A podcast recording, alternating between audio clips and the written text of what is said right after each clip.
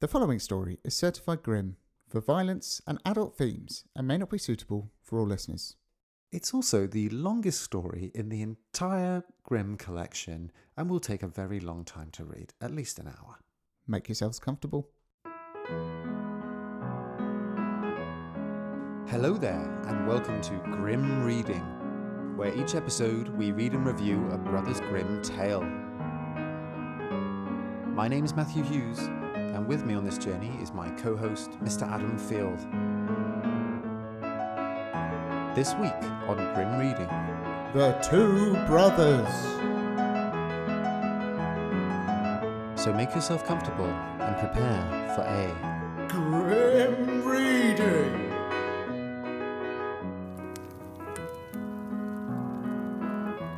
There was once upon a time two brothers, one rich and the other poor.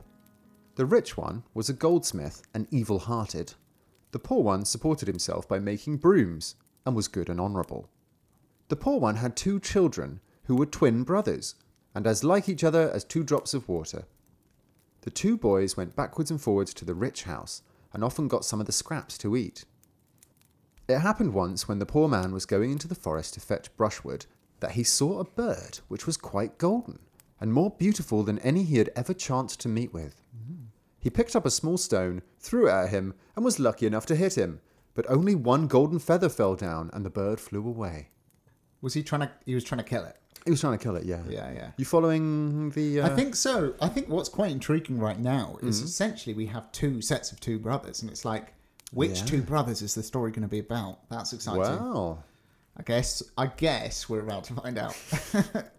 We certainly are. But yeah, just to clarify, two older brothers, one rich, one poor. The uh, poor one has two children yeah. who pop over to the evil one's house to s- steal food. Yeah. Um, Still food from their goldsmith uncle. Exactly. Poor dad just been out into the forest, seen a golden bird and lobbed a stone at And it. he's got a golden feather. That's it. and they are as alike as two drops of water, which I think means Oh. they're very alike. That's the that's the thinking. Because it could mean the opposite, I guess. But are two drops of water always alike? I don't know. Well, I may be able to shed some light on that later. okay, great. The man took the feather and carried it to his brother, who looked at it and said, Oh, it's pure gold, and gave him a great deal of money for it. Next day, the poor man climbed into a birch tree and was about to cut off a couple of branches when the same bird flew out. And when the man searched, he found a nest, and an egg lay inside it, which was of gold. He took the egg home with him and carried it to his brother, who again said, Oh, it's pure gold, Is that all he says? and gave him what it was worth. I can only say one thing. Warning, brother. Oh, it's all Pure gold. gold. No, well, at last the goldsmith said, I should indeed like to have the bird itself. The poor man went into the forest for the third time, and again saw the golden bird sitting on the tree. So he took a stone and knocked it down and carried it to his brother, who gave him a great heap of gold for it. Now I can get on, thought he, and went contentedly home. The goldsmith was crafty and cunning, and knew very well what kind of bird it was. He called his wife and said, Roast me the gold bird, and take care that none of it is lost. I have a fancy to eat it all myself. The bird, however, was no common one, but of so wondrous a kind that whoever ate its heart and liver found every morning a piece of gold beneath his pillow. The woman made the bird ready, put it on the spit, and let it roast. Whoa, okay, there's so much going on. There's a lot going on. The poor man's caught the golden bird, Yeah. sold it to his older brother For, for gold. for gold. Yeah, this makes. Weird exchange. Yeah. And now he's going to eat the heart and liver because, as we all know, Yeah. if you eat the heart and liver of a golden bird, every morning there's uh, gold beneath your pillow. And his wife's just put it to roast now. Now it happened that while it was on the fire, and the woman was forced to go out of the kitchen on account of some other work, Okay. the two children of the poor broom maker, the oh, poor brother, Yeah. ran in, stood by the spit, and turned it round once or twice. and as that very moment, two little bits of the bird fell down into the dripping tray, one of the boys said, We'll eat these two little bits. I'm so hungry, and no one will ever miss them. And these two bits happen to be. Oh, he's gone in on. So they ate the pieces. The woman came back into the kitchen and saw that they were eating something and said, What have you been eating? Two little morsels which fell out of the bird, answered they. Oh, that must have been the heart and the liver, said the woman, quite frightened. And so that her husband might not miss them and be angry, she quickly killed a young cock, took out his heart and liver, and put them beside the golden bird. When it was ready, she carried it to the goldsmith, who consumed it all alone and left none of it. Next morning, however, when he felt beneath his pillow and expected to bring out the piece of gold, no more gold pieces were there than had always been there. Oh no. The two children did not know what a piece of good fortune had fallen to their lot. Next morning, when they arose, something fell rattling to the ground, and when they picked it up, there were two gold pieces. They took them to their father, who was astonished and said, How can that have happened? When next morning they again found two, and so on daily, he went to his brother and told him the strange story.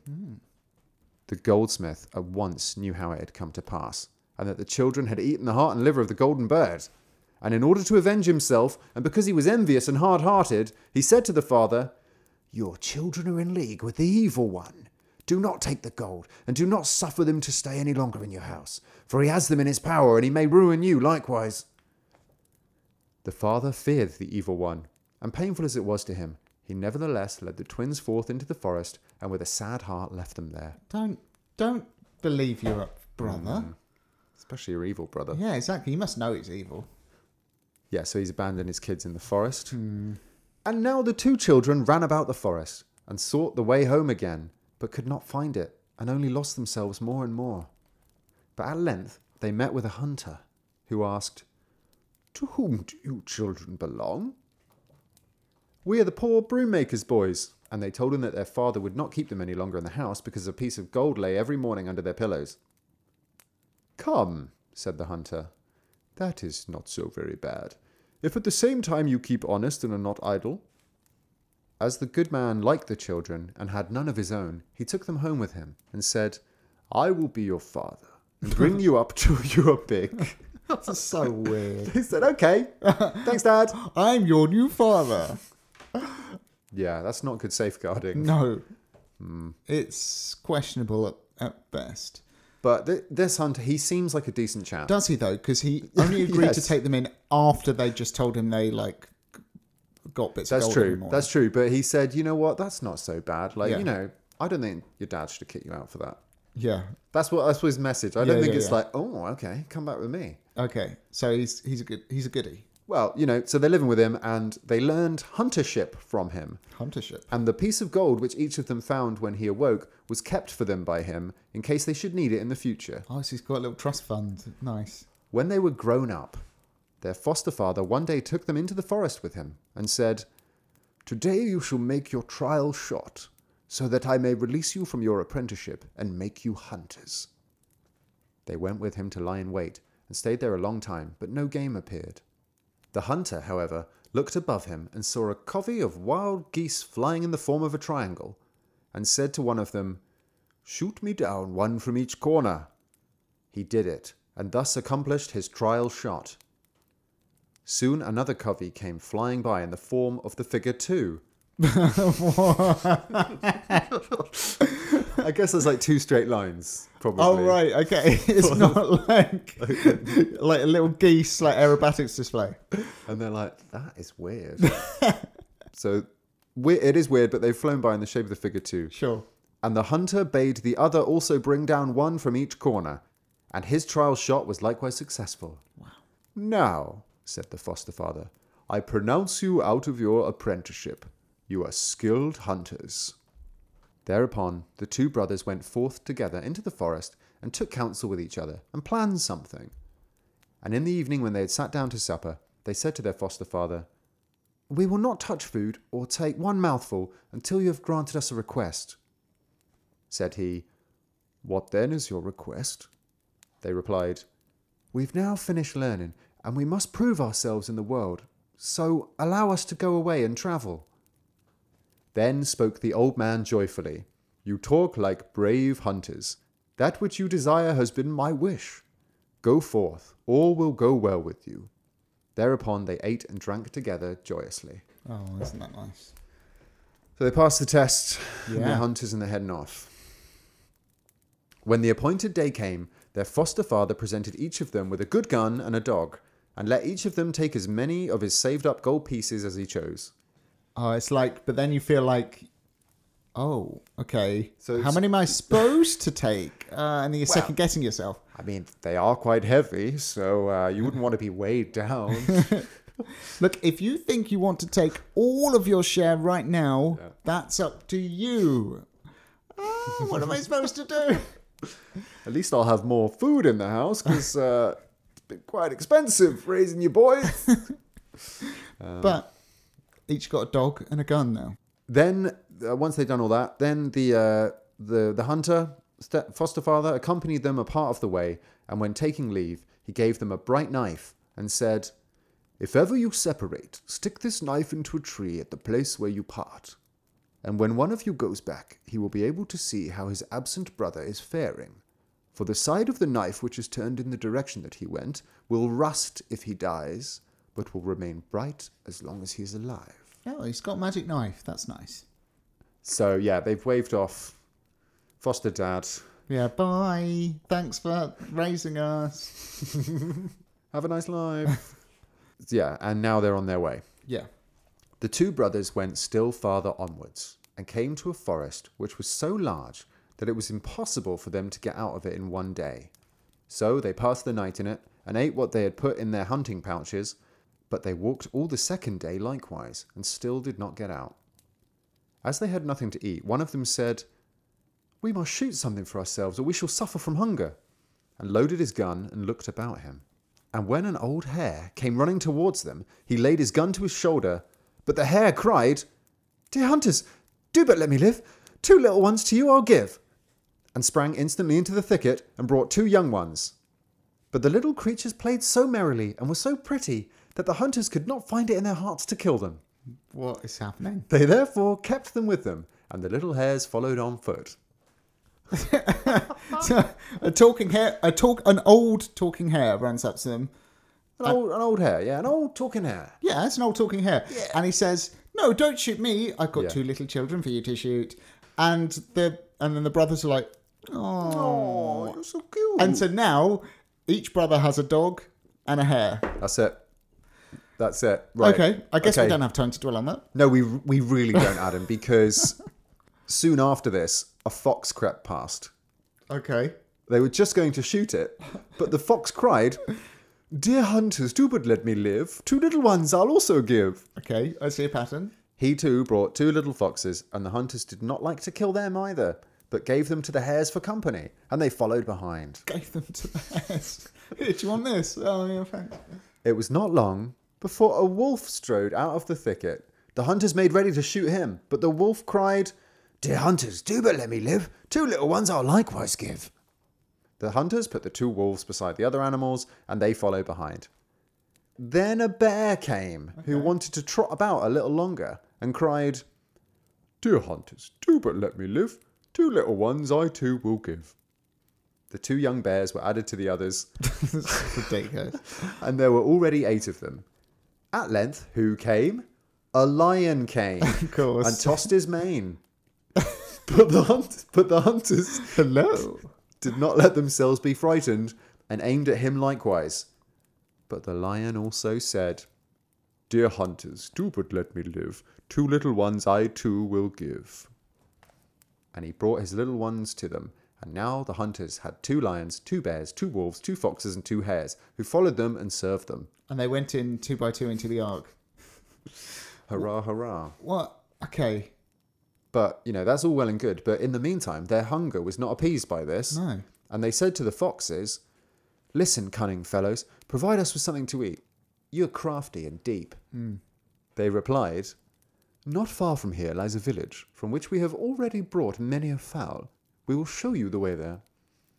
So they went into the village, brought themselves something to eat, had some food given to their beasts, and then travelled onwards. The foxes, however, knew their way very well about the district and where the hen houses were, and were able to guide the hunters. Now they travelled about for a while, but could find no suitable place where they could remain together. So they said, There is nothing else to do, we must part. They divided the animals so that each of them had a lion, a bear, a wolf, a fox, and a hare. Then they took leave of each other, promised to love each other like brothers till their death, and stuck the knife which their foster father had given them into a tree, after which one went east and the other went west. Don't actually understand why they can't stay together. It's like it's impossible for us to be together here. No, I, like, the story just didn't think it necessary to No. give us a good reason. It's just like no, just just okay, just take it as read. They can't. They can't find a suitable No, place. it's, it's just can't. So It's just, I mean, they have a lot of animals, to be fair, a lot of pets. yeah, I mean, you're going to struggle to get a gaff that could take all that. are they pets? Are they like little animal disciples? They are. Well, that's it. I mean, uh, so Adam, we've got two brothers going off into the world. Each of them has like a line of animal disciples yeah, behind them a dog, a hare, a fox, a a wolf, wolf, a, bear, and a lion. and a lion. Wow, quite the s- quite the sight, quite the image. Quite the image. Wow. Imagine what they're all going to get up to. Hopefully, some some hijinks. You don't know the half of it, buddy. I don't know any of it. Right. Well, let's we check in with the younger brother. Let's see what he's doing. Let's do it. Wait, they're twins. Yeah. Well, w- yeah. They came out slightly Uh, yeah, sure. different times. Sure, sure, sure. The younger, however, arrived with his beasts in a town which was all hung with black crape. Okay. He went into an inn and asked the host if he could accommodate his animals. The innkeeper gave him a stable where there was a hole in the wall, and the hare crept out and fetched himself the head of a cabbage, and the fox fetched himself a hen, and when he had devoured that, got the cock as well. But the wolf, the bear, and the lion could not get out because they were too big. Then the innkeeper let them be taken to a place where a cow was just then lying on the grass, that they might eat till they were satisfied. That's what, So it's, much- It's gone off the rails. It's totally gone off the rails. we, we need to understand how they're eating this evening. Okay. And when the hunters, we, you know, the hunter's taking care of the animals basically. Yeah, yeah, yeah. And when the hunter had taken care of his animals, he asked the innkeeper why the town was thus hung with black crape. Said the host, Because our king's only daughter is to die tomorrow. Just keep, what? The hunter inquired if she was sick unto death. No, answered the host. She is vigorous and healthy. Nevertheless, she must die. How is that? asked the hunter. There is a high hill outside the town where dwells a dragon who every year must have a pure virgin, or he will destroy the whole country.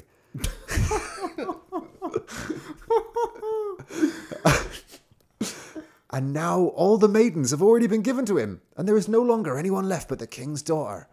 Yet there is no mercy for her. She must be given up to him, and that is to be done tomorrow.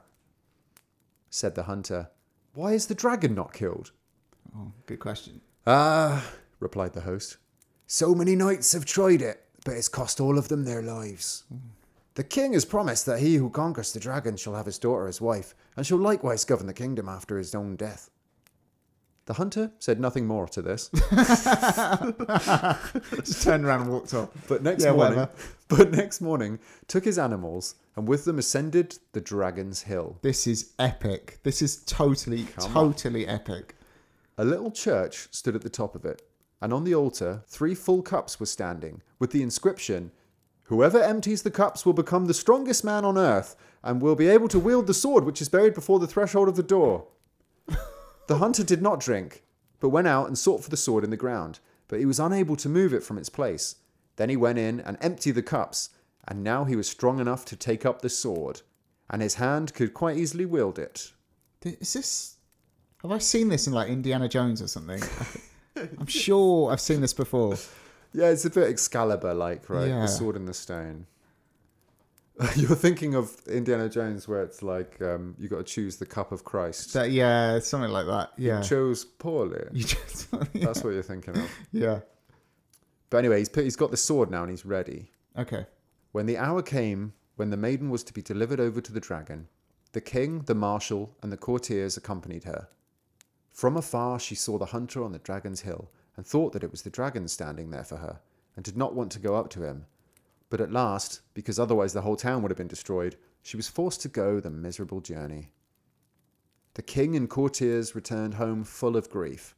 The king's marshal, however, was to remain and see all from a distance. Right. Make sure it all goes down as planned. Yeah. When the king's, but the king, the king just can't deal with it. No, It's no, he like, doesn't want to watch this. No, no, no. you- can you blame him? No, no, I, I actually No, can't. No, no, well, don't then. I'm not going to. He's blameless. Just go easy on the king, right? Yeah. When the king's daughter got to the top of the hill, it was not the dragon which stood there, but the young hunter, who comforted her and said he would save her, led her into the church, and locked her in.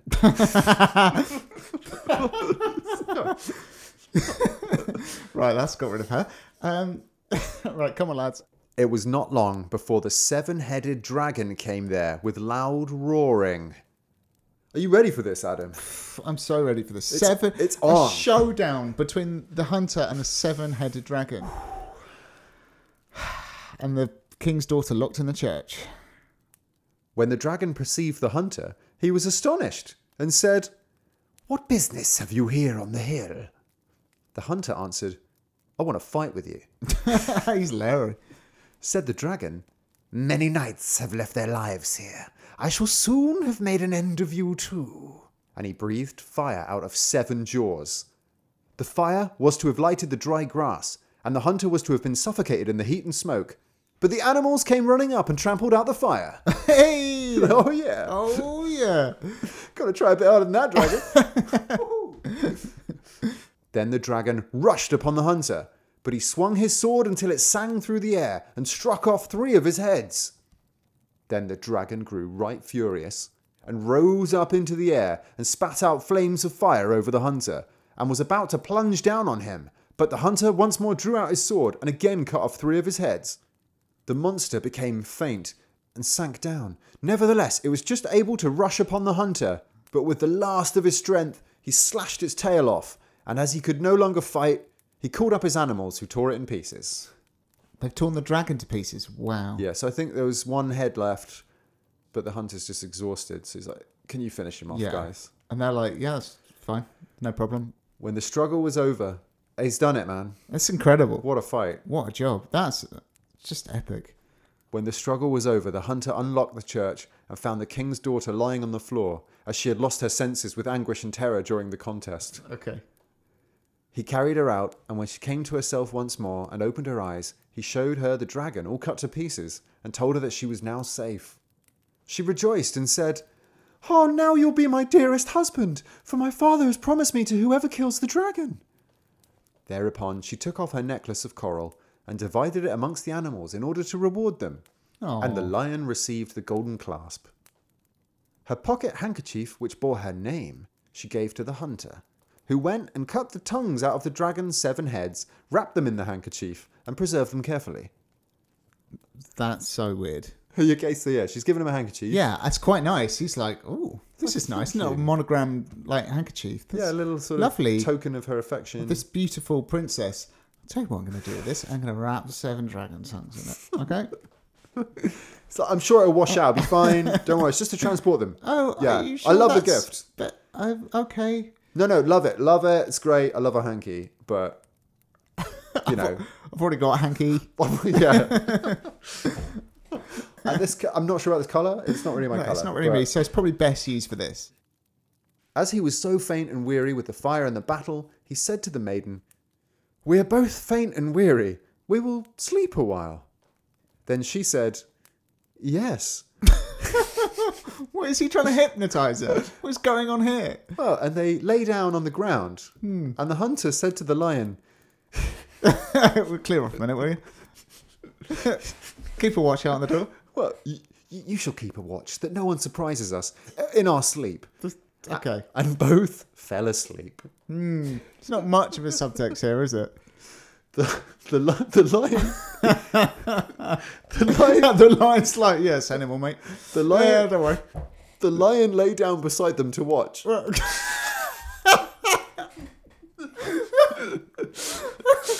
the lion's like, yes, animal. Don't let me disturb you two. we're all very tired Don't mind if I do lie just here.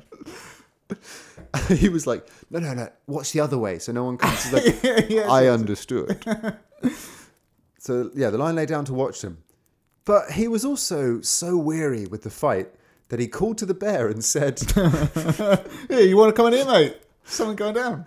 Lie down near to me. I must sleep a little. If anything comes, wake me. Then the bear lay down beside him, But he was also tired and called the wolf and said, Lie down by me. I must sleep a little. But if anything comes, wake me. Then the wolf lay down by him, but he was tired likewise, and called the fox and said, Lie down by me, I must sleep a little. If anything comes, wake me. then the fox lay down beside him, but he was too weary, and called the hare and said, Lie down near me, I must sleep a little, and if anything should come, wake me. Then the hare sat down by him, but the poor hare was tired too, and had no one whom he could call there to keep watch, and fell asleep. So this is a series of people just shirking their responsibility. Yeah, this is terrible. And now the king's daughter, the hunter, the lion, the bear, the wolf, the fox, and the hare were all sleeping a sound sleep. Nice. The marshal, however, who was to look on from a distance, took courage when he did not see the dragon flying away with the maiden, and finding that all the hill had become quiet, ascended it. There lay the dragon, hacked and hewn to pieces on the ground, and not far from it were the king's daughter and a hunter with his animals, and all of them were sunk in a sound sleep. And as he was wicked and godless, he took his sword, cut off the hunter's head, and seized the maiden in his arms, and carried her down the hill. No, no, he's gonna take credit for this. No, He's murdered the hunter. yeah, that's oh, She awoke and was terrified, but the marshal said, You are in my hands. You shall say that it was I who killed the dragon. I cannot do that, she replied, for it was the hunter and his animals who did it. Then he drew his sword and threatened to kill her if she did not obey him, and so compelled her that she promised it. it's the prize her hand in marriage. It's a good way to start your marriage. Yeah, and you're the heir to the throne as well. No, that is not a good way to start a marriage. Just threatening her with an yeah. This is oh dear. No, the stakes are high. You know, he wants the kingdom. He didn't. He didn't kill the animals, did he? No, Okay. Then the marshal took her to the king, who did not know how to contain himself for joy when he once more saw his dear child alive, whom he had believed to have been torn to pieces by the monster. The marshal said to him, I have killed the dragon and delivered the maiden and the whole kingdom as well. Therefore I demand her as my wife, as was promised. Ugh, absolute scumbag. The king said to the maiden, Is what he says true? Uh, yes, she answered. It must indeed be true, but I will not consent to have the wedding celebrated until after a year and a day. For she thought that in that time she could hear something from her dear hunter. She doesn't know he's been Oh, decapitated. right. So, all right. Okay. So, so she's she's bought herself some time. Yeah, yeah. Smart. A year and a day. Yeah. The animals, however, were still lying sleeping beside their dead master on the dragon's hill, and there came a great bumblebee that alighted on the hare's nose. You can never tell where the story's No, going. every It's great. sentence. Yeah. So there's a load of sleeping animals and Yeah. a bumblebee on a hare's nose. yeah. But the hare wiped it off with his paw and went on sleeping. The bumblebee came a second time, but the hare rubbed it off and slept on. Then it came for the third time and stung his nose so that he awoke. Yeah. As soon as the hare was awake, he roused the fox, and the fox the wolf, and the wolf the bear, and the bear the lion.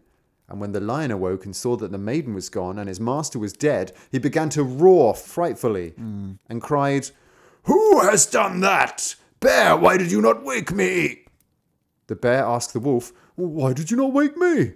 And the wolf the fox, Why did you not wake me? And the fox the hare, Why didn't you wake me? The poor hare alone did not know what answer to make, and the blame rested with him. Then they were just going to fall upon him, but he entreated them and said, Don't, don't kill me. I'll bring our master back to life again. I uh, know a mountain on which a root grows, which, when placed in the mouth of anyone, cures him of all illnesses and every wound. But the mountain lies 200 miles from here. The lion said, You have 24 hours to run there and come back and bring the root with you. Whoa. Then the hare sprang away, and in 24 hours he was back Oh, and brought the root with him. okay. That's just that. Exactly what the lion asked. Yeah. The lion put the hunter's head on again, Uh, no. and the hare placed the root in his mouth, and immediately everything united together again, and his heart beat, and life came back. He's back. Yes. Then the hunter awoke and was alarmed when he did not see the maiden, and thought, Oh, she must have gone away while I was sleeping in order to get rid of me. Oh. The lion, in his great haste, had put his master's head on the wrong way round. For goodness sake. But, the, No. hun- but the hunter did not observe it because of his melancholy thoughts about the king's daughter.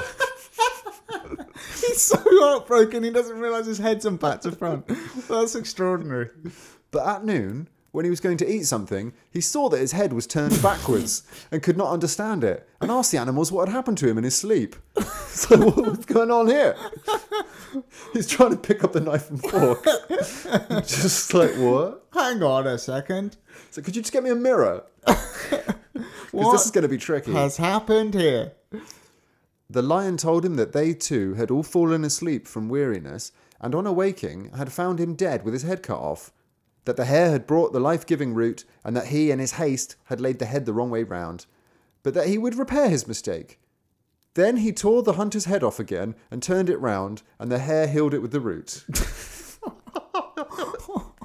That's got to be so painful. ripped his head off, and turned it round. No general anaesthetic, just rip it straight off.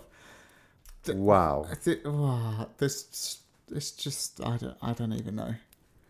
Let's just let's take a breather here. Okay. Let's just ca- catch up catch up with ourselves and with the story. Sure. Because I'd say we're probably about halfway. We're we're past halfway, but Okay, we're not past by halfway. much. Okay, Uh, so I just want to check we're we're doing okay. I'm doing great, Excellent. doing really well. Where, where are we at? Headline is one of the brothers li- with his animal retinue turned up in this town. Yeah, and it, he's But they had a dragon problem. there's a dragon problem. Dragon's going to kill the beautiful princess. He's going to save the princess. He slays the dragon with the help of his animal friends. Yeah. They lie down to have a kip. Everyone el- thinks someone else is watching their back, but they all fall asleep. The I can't remember what Marshal. it's called. The marshal comes along, an absolute devious, terrible man that he is.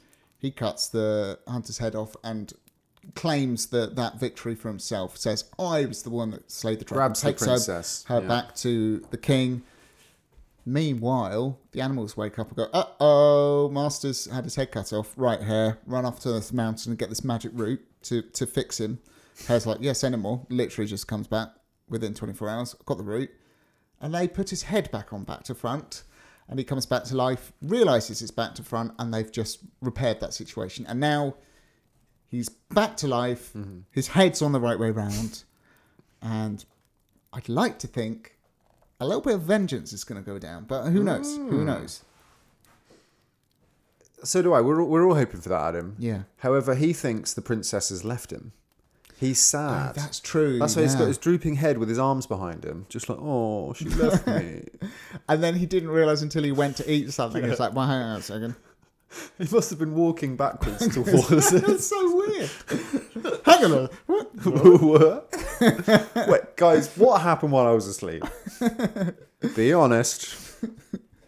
Well, you got decapitated. We tried to fix the problem. Try not to freak out. Now, this is going to sound extreme. You're not going to like it. So, um, oh, she said like a year and a day. Give me a year and a day Yeah, yeah, yeah. before we get married. Let us continue then. Let's see what's going to happen. So he's all back together. But the hunter, however, was sad at heart and travelled about the world and made his animals dance before people. No. The younger hunter and his magic, amazing, magical dancing menagerie. Come see the amazing magical dancing menagerie. it came to pass that at precisely the end of one year, he came back to the same town where he had delivered the king's daughter from the dragon, and this time the town was gaily hung with red cloth.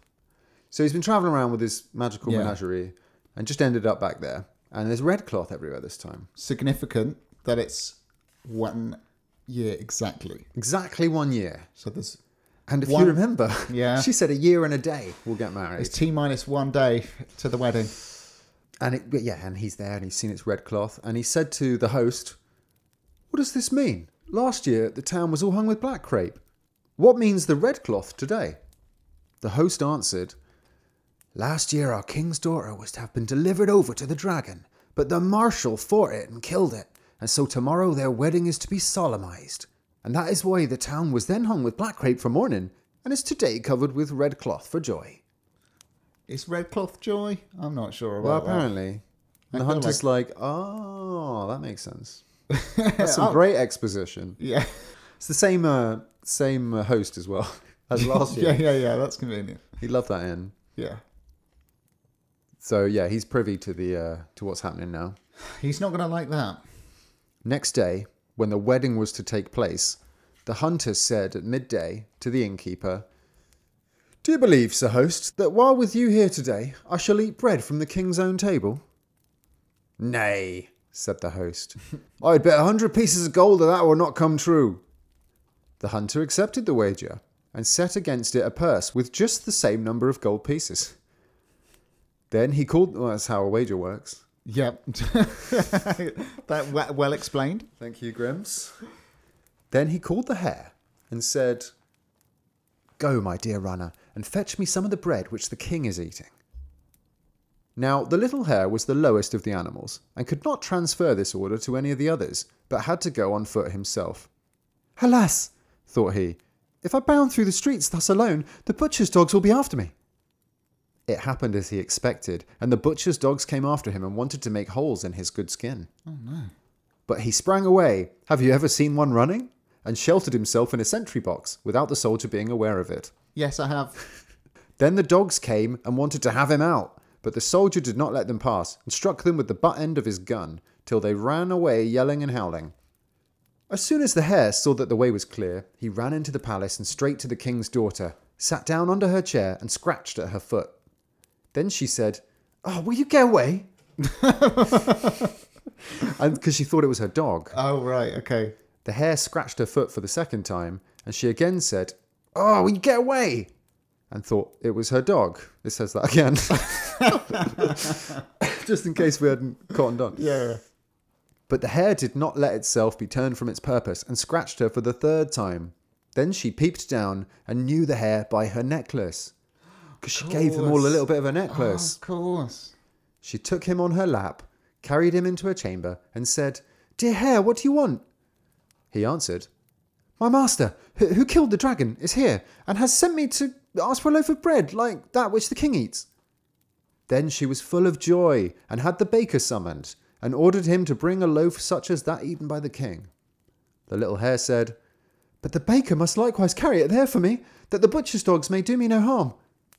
The baker carried it for him as far as the door of the inn, and then the hare got on his hind legs, took the loaf in his front paws, and carried it to his master. Said the hunter, See, sir host, the hundred pieces of gold are mine. The host was astonished, but the hunter went on to say, Yes, sir host, I have the bread, but now I will likewise have some of the king's roast meat. This isn't how I thought it was gonna go. it's pretty weird. I thought we were facing up for a showdown. He's just getting, uh, he's just gambling and getting free food. Well, let's see how it plays out. Oh, excellent. I mean, that's better than what you were imagining. Oh, I'm totally. Sure, yeah. The host said, I should indeed like to see that, but he would make no more wagers. Yeah, well, he's been burnt. The hunter called the fox and said, My little fox, go and fetch me some roast meat such as the king eats. The red fox knew the byways better and went by holes and corners without any dog seeing him, seated himself under the chair of the king's daughter, and scratched her foot. Then she looked down and recognized the fox by its necklace, took him into her chamber with her, and said, Dear fox, what do you want? He answered, My master who killed the dragon is here and has sent me. I am to ask for some roast meat such as the king is eating. Then she made the cook come, who was obliged to prepare a roast, the same as was eaten by the king, and to carry it for the fox as far as the door. Then the fox took the dish and with his tail waved away the flies which had settled on the meat and carried it to his master. That's a good little detail. It's a lot of good little details in this story. Look, sir host, said the Yeah. hunter. Let me over here. Hello. Bread and meat are here, but now I'll also have proper vegetables with it, such as those eaten by the king. Then he called the wolf and said, Dear wolf, go there and fetch me vegetables such as the king eats. Then the wolf went straight to the palace, as he feared no one. And when he got to the king's daughter's chamber, He twitched at the back of her dress so that she was forced to look round. She recognized him by his necklace and took him into her chamber with her and said, Dear wolf, what do you want?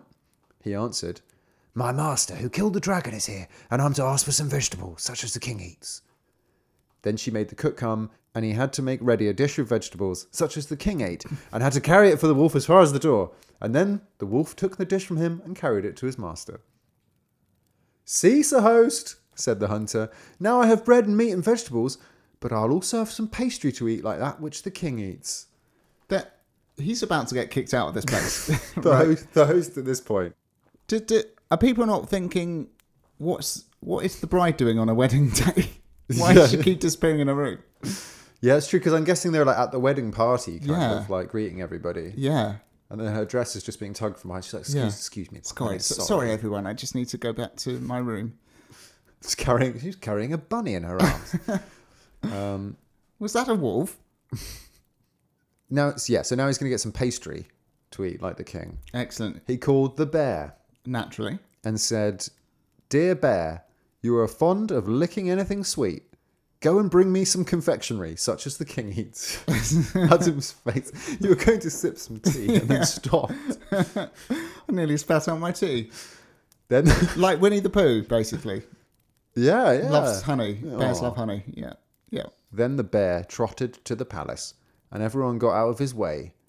But when he went to the guard, they presented their muskets and would not let him into the royal palace. Oh no.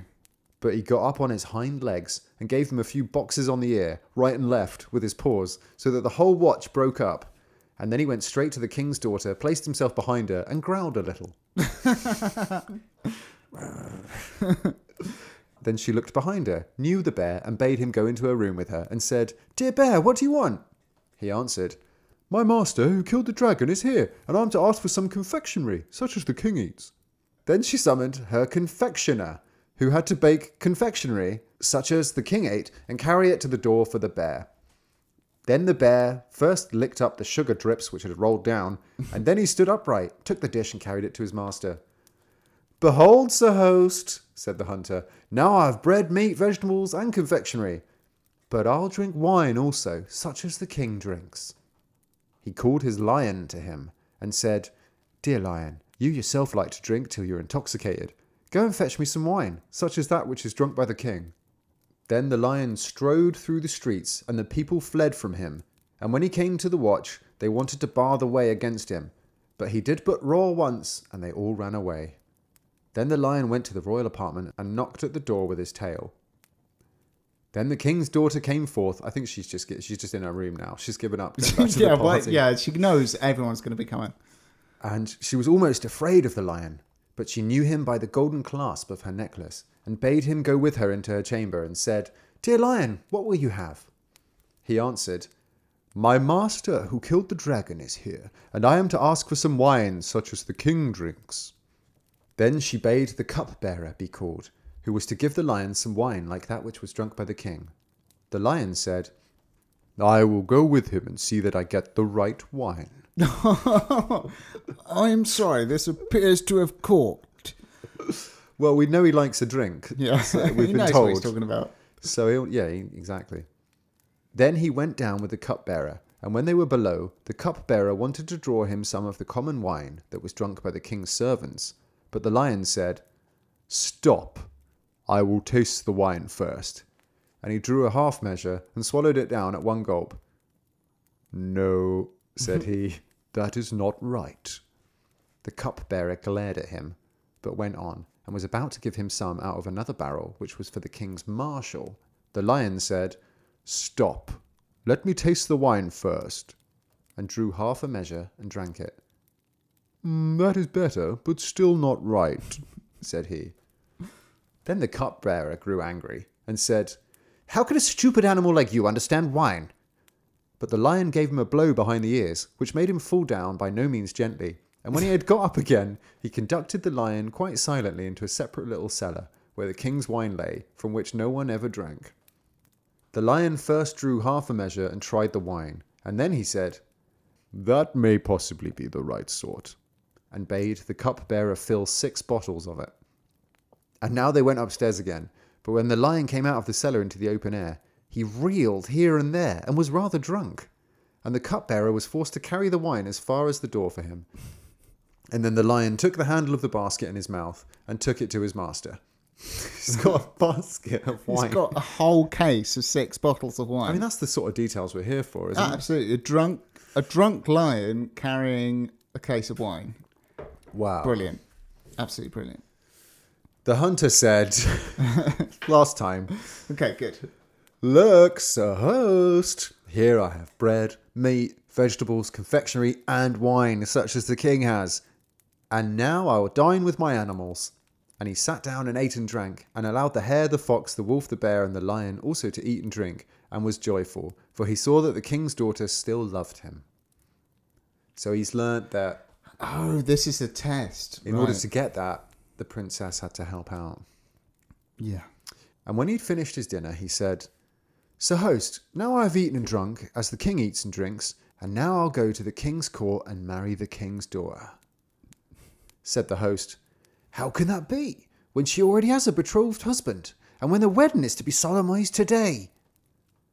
Then the hunter drew forth the handkerchief which the king's daughter had given him on the dragon's hill, and in which were folded the monster's seven tongues, and said, That which I hold in my hand shall help me to do it.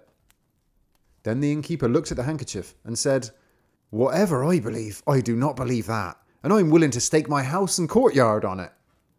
The hunter, however, took a bag with a thousand gold pieces, put it on the table, and said, I stake that on it. So they've had another little flutter there, having a little gamble. what's the gamble? I don't understand that. That One. he's going to marry the princess. Oh right, okay. Yeah. Now, now we're going to go over to the palace, Adam. So the king said to his daughter at the royal table, What did all the wild animals want which have been coming to you and going in and out of my palace? She replied, I may not tell you, but send and have the master of these animals brought, and you will know. The king sent a servant to the inn and invited the stranger, and the servant came just as the hunter had laid his wager with the innkeeper. Then he said, Now, Sir Host, the king sends his servant and invites me, but I do not go in this way.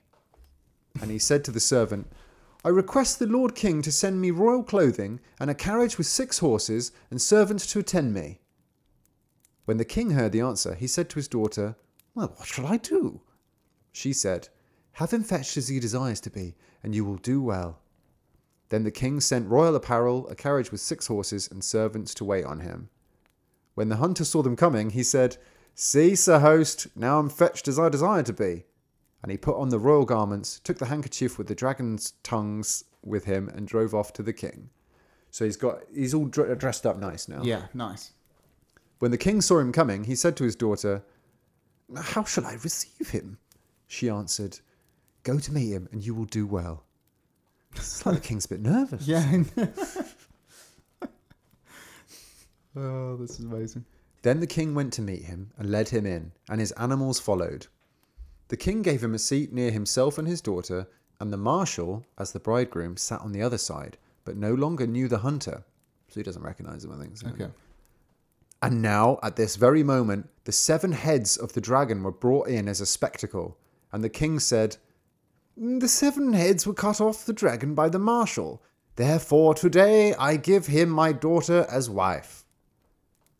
The hunter stood up, opened the seven mouths, and said, Where are the seven tongues of the dragon? this is like a courtroom scene. Then the marshal was terrified and grew pale and knew not what to answer, and at length in his anguish said, "Mm, Dragons have no tongues. The hunter said, Liars ought to have none, but the dragon's tongues are the tokens of the victor. and he unfolded the handkerchief, and there lay all seven inside it. Yeah. And he put each tongue in the mouth to which it belonged, and it fitted exactly. Wait. Okay. you can remember which one's which. Had to take it too far, didn't it? Yeah. Yeah. Yeah.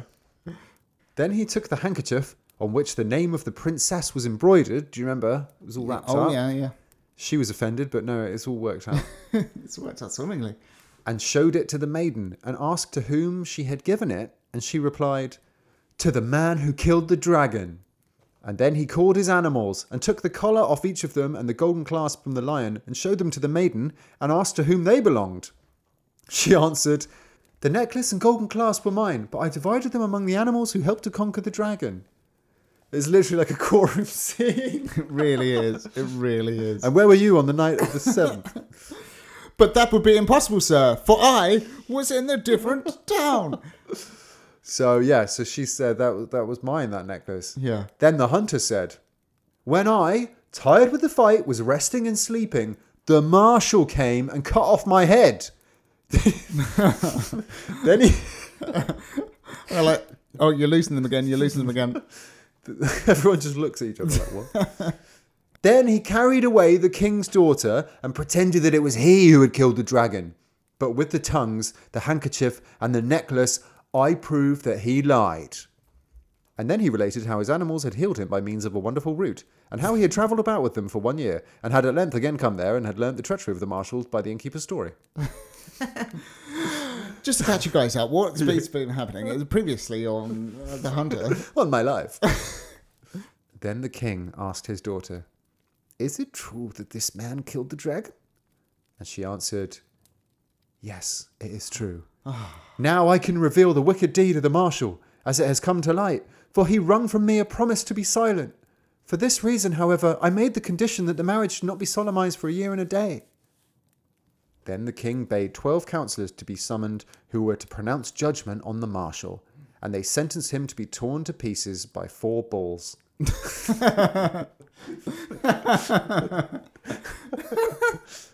he was like, What? What? That's not a thing. Can't you just hang me? No, no, four bowls. Four balls! it is our way. the marshal was therefore executed, but the king gave his daughter to the hunter and named him as viceroy over the whole kingdom. The wedding was celebrated with great joy, and the young king sent for his father and his foster father and loaded them with treasures. So that's his that's his original poor broom making dad and his hunter foster father. Yeah. But Ah, somebody someone's missing, here. He sent for the innkeeper too, and said, Now, sir host, I've married the king's daughter, and your house and yard are mine. Remember from the bet earlier. Oh, he got that in it. Yeah, yeah, yeah. The host replied, Yes, according to justice, it is so. But the young king said, It shall be done according to mercy, and told him that he should keep his house and yard, and gave him the thousand pieces of gold as well. Oh, he's a good guy. He's a good guy. there we go. Wow. That's uh It's all worked out swimmingly It's all for him worked in the end. Except there's someone missing. there is, yeah. Hmm. And now the young king and queen were thoroughly happy and lived in gladness together. He often went out hunting because it was a delight to him, and the faithful animals had to accompany him. In the neighbourhood, however, there was a forest of which it was reported that it was haunted, and that whoever entered it did not easily get out again. it's not over, Adam. No, it's not they- over yet, boy. Throwing a haunted forest into the mix. The young king, however, had a great inclination to hunt in it, and let the old king have no peace until he allowed him to do so. So he rode forth with a great following, and when he came to the forest, he saw a snow white deer, and said to his people, Wait here until I return. I want to chase that beautiful creature. And he rode into the forest after it, followed only by his animals. The attendants halted, and they waited until evening, but he did not return. So they rode home and told the young queen that the young king had followed a white deer into the enchanted forest and had not come back again. And she's like, oh, for goodness sake. It's Like pull, pull the other one. He's got drunk with a lion again, hasn't he? Yeah, yeah, yeah. Don't cover for him. then she had the greatest concern about him. Now she's worried about him. Yeah. And he, however, had still continued to ride on and on after the beautiful wild animal and had never been able to overtake it. When he thought that it was near enough to aim, he instantly saw it bound away into the far distance, and at length it vanished altogether. And now he perceived that he had penetrated deep into the forest and blew his horn, but he received no answer, for his attendants couldn't hear it. And as night too was falling, he saw that he could not get home that day, so he dismounted from his horse, lighted himself a fire near a tree, and resolved to spend the night by it. Nice. While he was sitting by the fire, and his animals were lying down beside him, it seemed to him that he heard a human voice. He looked around, but could perceive nothing. Soon afterwards, he heard a groan as if from above, and then he looked up and saw an old woman sitting in the tree who wailed unceasingly. oh, how cold I am, said he. Come down and warm yourself if you're cold. but she said, No, your animals will bite me. He answered, They'll do you no harm, old mother. Do come down. Come on. She, however, was a witch and said, I'll throw down a wand from the tree, and if you strike them on the back with it, they will do me no harm. Then she threw him a small wand, and he struck them with it, and instantly they lay still and were turned into stone. No. And when the witch was safe from the animals, she leapt down and touched him also with a wand, and changed him to stone. Thereupon she laughed and dragged him and the animals into a vault, where that many more such stones already lay. No. Captured by a witch. Turned to stone. Yeah, Kidding. very peculiar scene. Really weird. Very weirdly played out. He's just settled down for the night. Oh, there's an old woman crying in the tree. Oh, just t- just put uh, catch that wand and tap the animals. Otherwise, they'll bite me. Turn to stone. Hmm. This is not a good situation. Oh, this is this is not looking good. No, this, is an all-time low. I think. This is an all, all-time low. Yeah, I, ca- I can't see a way out of it. to I be honest. can't. Well, the end. well, as however, the young king did not come back at all. The queen's anguish and care grew constantly greater. And it so happened that at this very time, the other brother, who had turned to the east when they separated, came into the kingdom. He'd sought a home and had found none, and had then travelled about here and there and had to make his animals dance.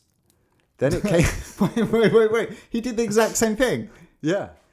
Yeah, so he, he never found a home. He'd never settled. He's just been traveling the whole time. Wow. But now he's in the kingdom. She, she are they identical?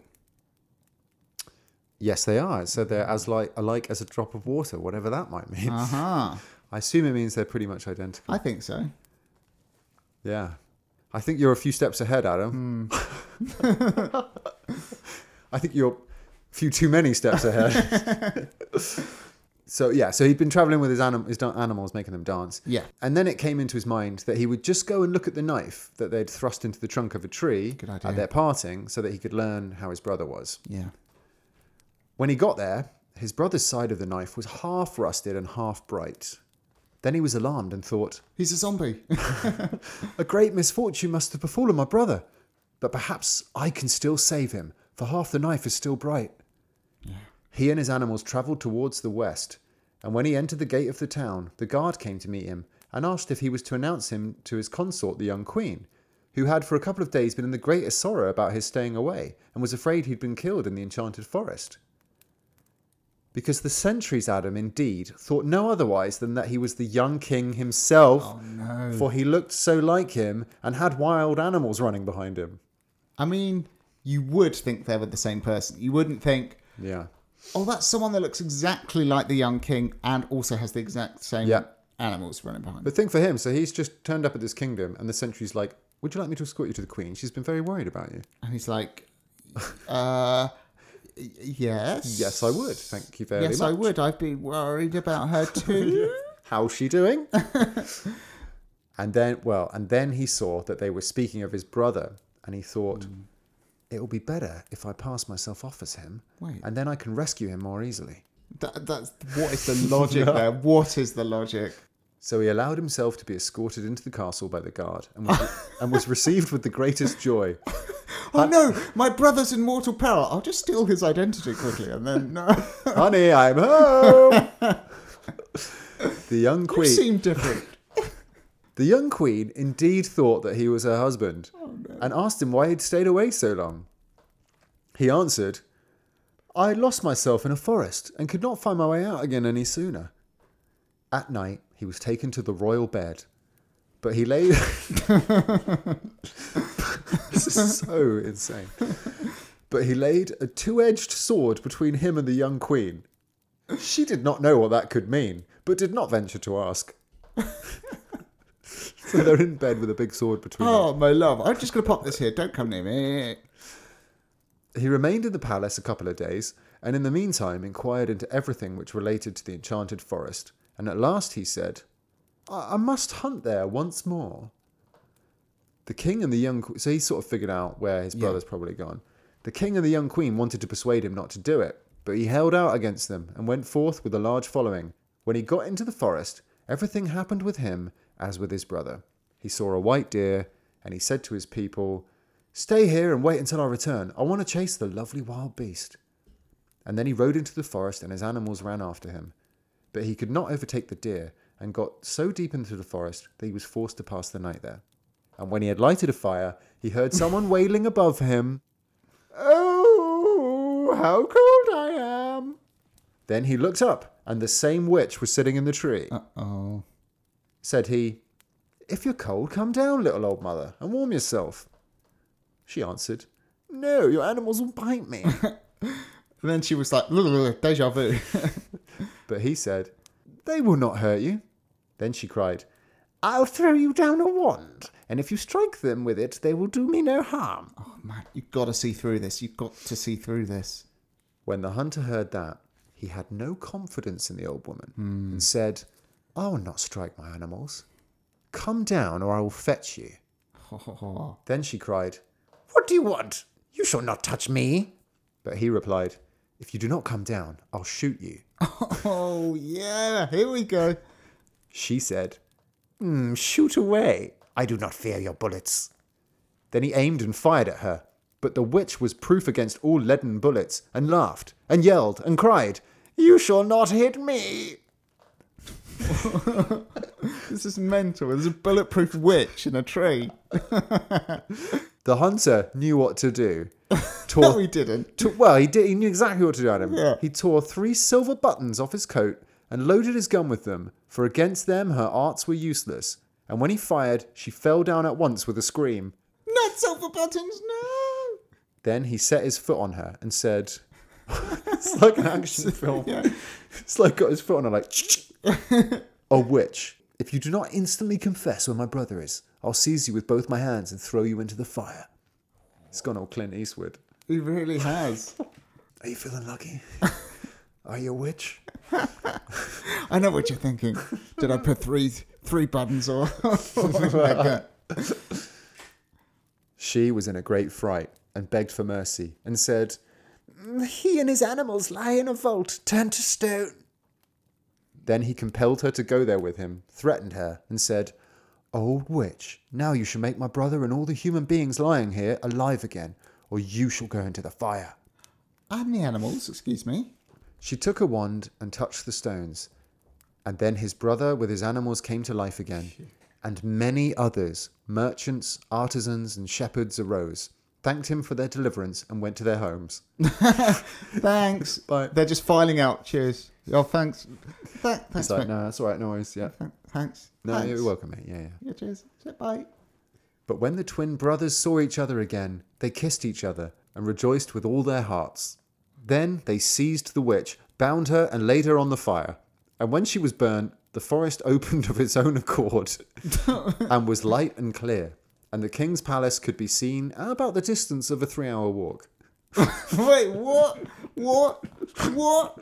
So it's How- a how does magical that work? it's a magical forest that doesn't really exist, I guess. And once the witch burnt up, the woods went. They're like, that's about a three hour walk, I reckon.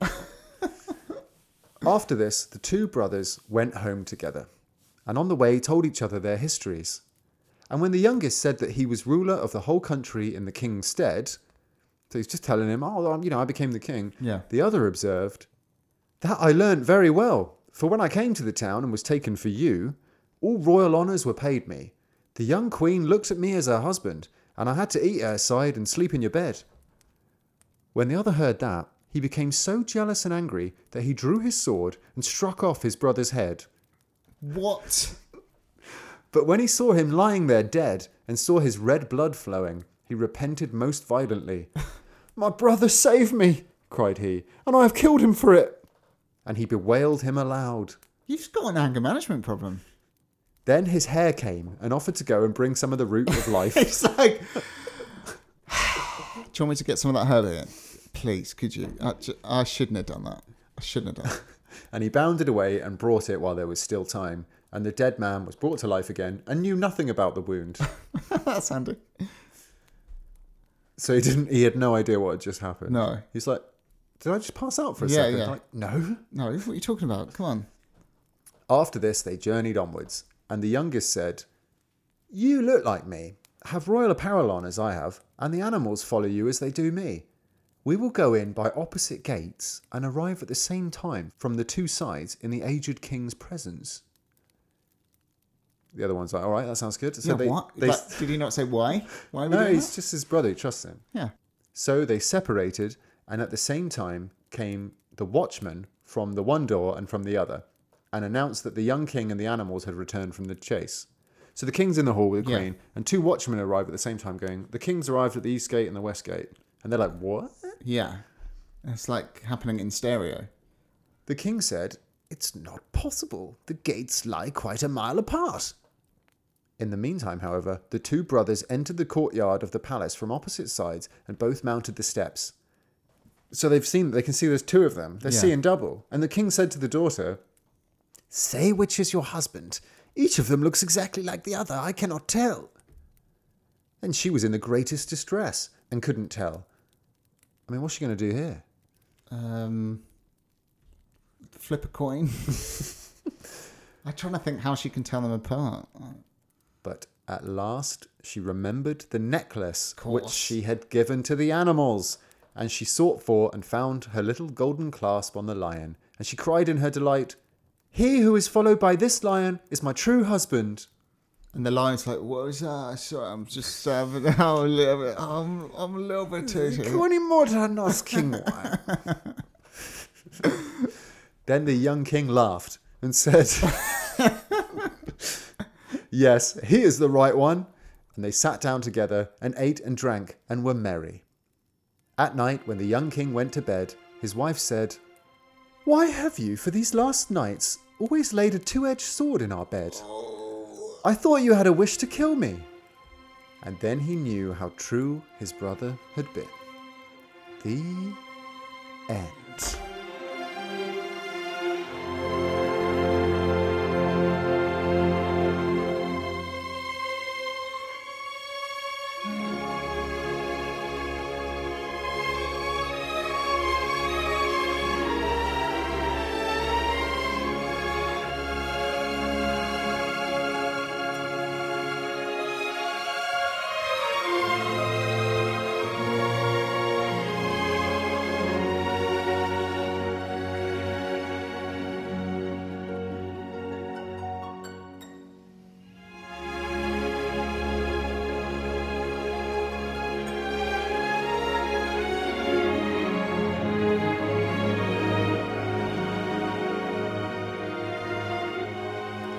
That was a long one.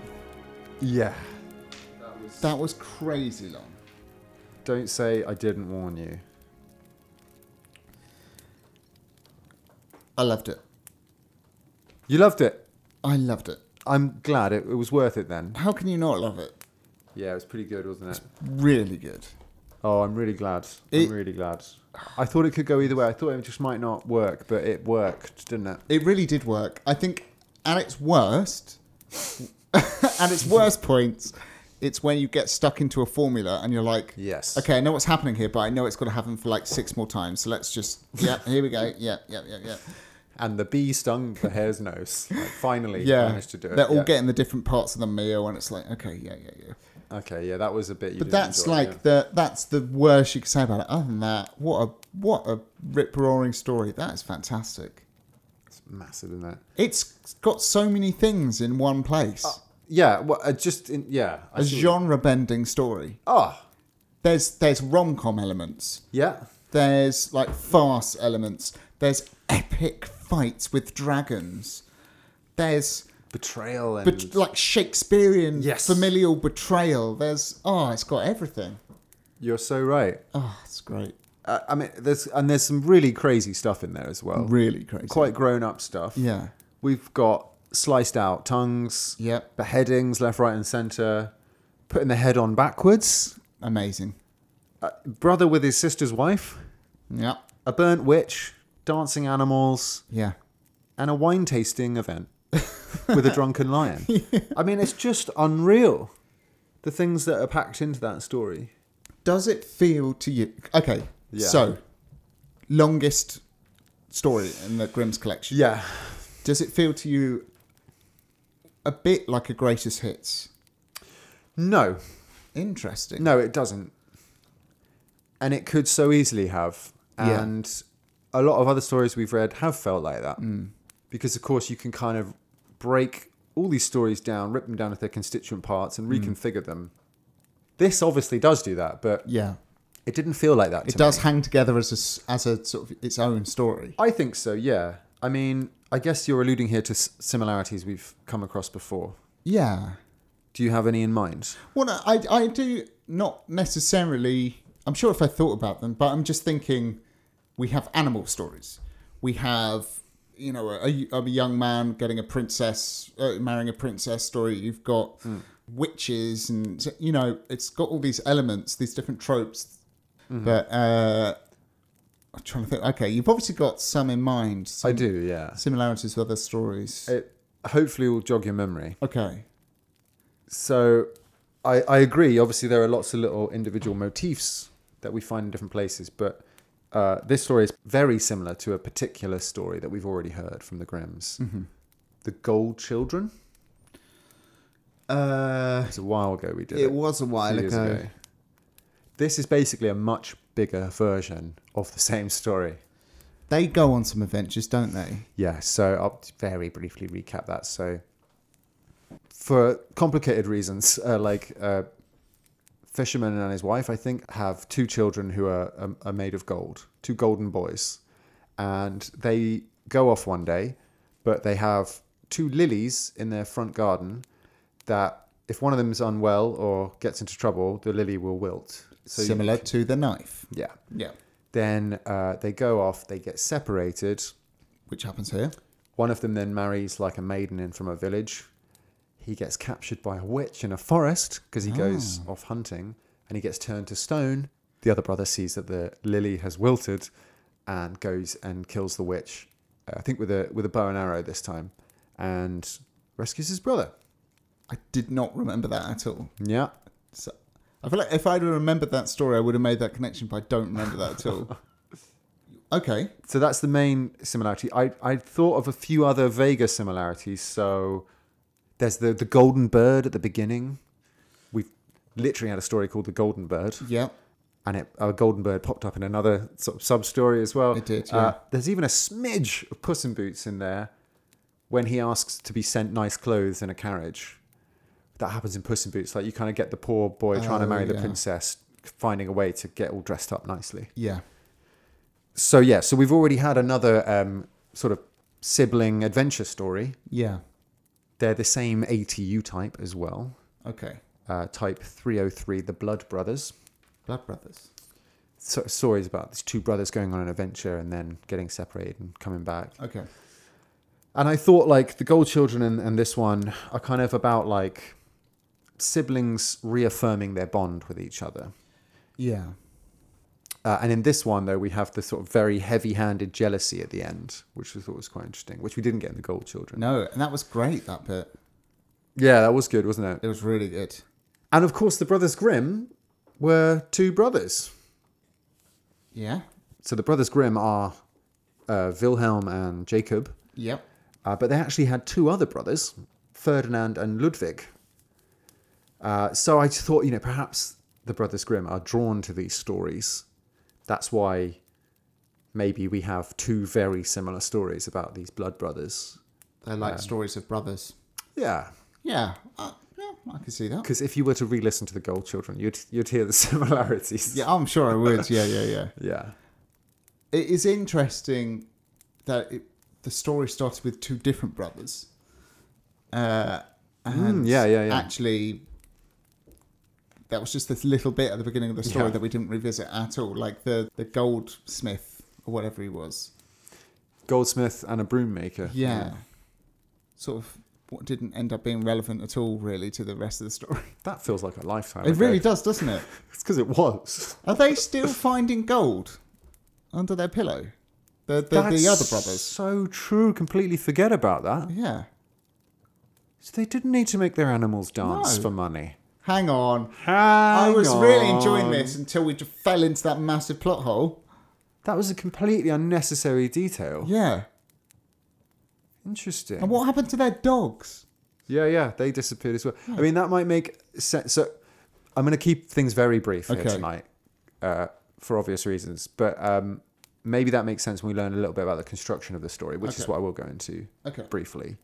Um, uh, one other thing I thought though, first dragon, Yes. and coming hot on the heels of our first ever giant in the Valley and Little Oh, Taylor. yeah. It feels like the fairy tale world is just all of a sudden opening up. It's huge, isn't it? Yeah. I'd say there's more action in this than we're used to. Definitely. the dragon fight and Yeah. then the witch fight. Full on fight scenes, which we don't normally get that much descriptive action. I feel like we would have thought that we would when we started this journey through fairy tales. I would have expected more of that, but we never actually get like. And then the dragon rushed him and he swung his sword. We Totally never not. get that. It's what you might think of fairy tales before we'd started this journey. And so it actually it sort of scratches an itch that's been left unscratched so far, I would say. Oh. Do you not think? Totally, yeah. I think I this think it is was great an fun. epic adventure, the likes of which we've not had. We've had long stories, we've had mad ones, Yes. but this is something else. Yeah, again, I wow. Oh, I'm so glad you've been enjoying it, Adam. Think. No, I love it. Getting positive energy from you. It's just, it's it's got so many good things going for it. Yeah. It's a genuinely clever story. There was some proper Hmm. like shock moments Mm-hmm. that I audibly gasped at, and I thought that's genius. The beheading? The well, yeah, the beheading, and then it immediately became clear what his the, uh, the marshal's plan was. He's go- he's killed this guy, Yeah. and he's going to pass off Oh, his yeah. heroic act as his own. I was like, that's genius. That's Mm-hmm. oh, you can't do that. um, Dastardly. oh, it's so good. And the the brother when I suddenly when it twigged at the end that oh wait the brothers look exactly alike and they've Yeah. got the same animals following them. I know what's going to happen here, and ah, it's so good. He's going to end up in a bed. And then he and then he finds out. I didn't expect that. He finds out about his brother and just cuts his head off. Yeah, because he got jealous. Oh, it's so good. Yeah. And that's the thing. These characters are not just your standard pious heroes that we often Yeah. see. They've got ang- angry sides and jealous sides and and Mm-hmm. Edge. a bit of hubris and yeah, oh, it's really good. The characters in this are great. But I think one of the best characters was the lion. I mean, we love the line. I like the scene where he's doing a wine tasting and getting increasingly drunk and, and slaps the, the the cupbearer around the head who's told him, You don't know anything. Oh, shut up! Shut Give that to me.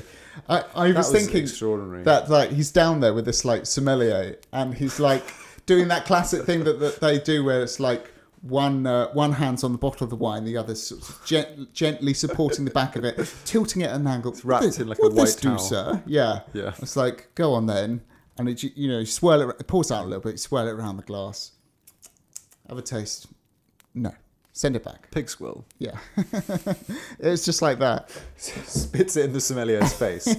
Get me the king's wine. You oaf.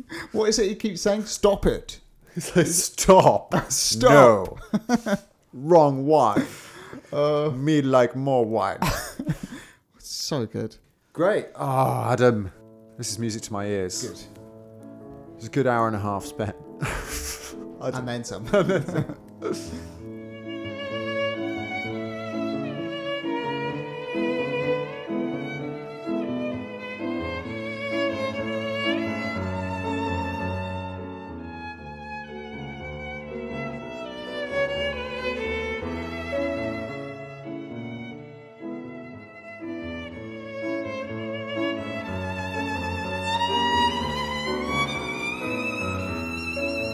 We don't have much time tonight, No. so let's just have a quick jaunt along the trail of the tale.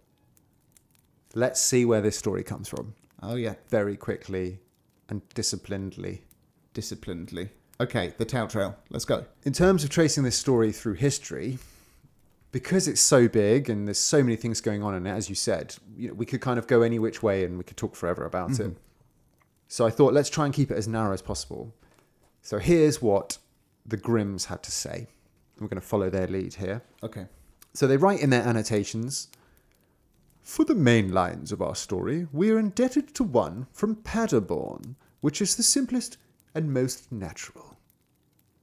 So they're saying the main structure of their story is taken from a source from Paderborn, they say, which likely means it's from the von Haxthausen family. That's the main source for this story. Hmm. We've come across them before. Several times. Yeah. No time to go into that now. No. However, they used other sources as well. From the point where the boys are adopted onwards by the hunter, Yeah. uh, the Grimms say that they incorporated an excellent and detailed story from the Hessian Schwalm area. So that's another version of the story that they collected separately, uh, probably from uh, Ferdinand Siebert, is probably what they mean by that. Okay. So they're detailing how they've stitched this together. Absolutely. And in Yeah. fact, it, it's a compilation of several different versions, which makes sense as to what you were saying earlier. And it makes sense that post the uh, adoption bit, it feels disjointed from the earlier part where with the gold coins and the pillow and the dogs because we never hear of that again. Yeah. So you can see there may be a slightly clunky join. Yeah, yeah, yeah, yeah. But you know, as well as that, in their notes they recount several other versions that they found, all variations of the same story. I think just within their area of Germany they found them. So what they've done is they've made their own version with the sources that they liked and the bits that they liked. They've Yeah. picked and chosen. Now, interestingly, many of those version, other versions that they collected, n- the brothers, uh, the heroes in those other versions, have names connected to water.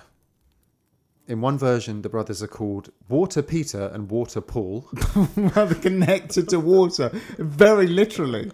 Their names are connected to the word water. Another, John Waterspring and Casper Waterspring. what is this?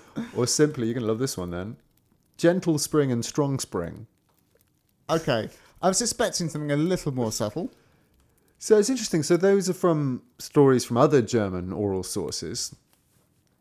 And if you remember, in our one, right at the beginning, it says they were like each other as two drops of water, Yes. which we commented on. we did. So they're the Water Brothers. They're the Water Brothers. They've the Grimms have toned it down in their final version that they compiled, but Yeah. in other versions, very clear connection to water.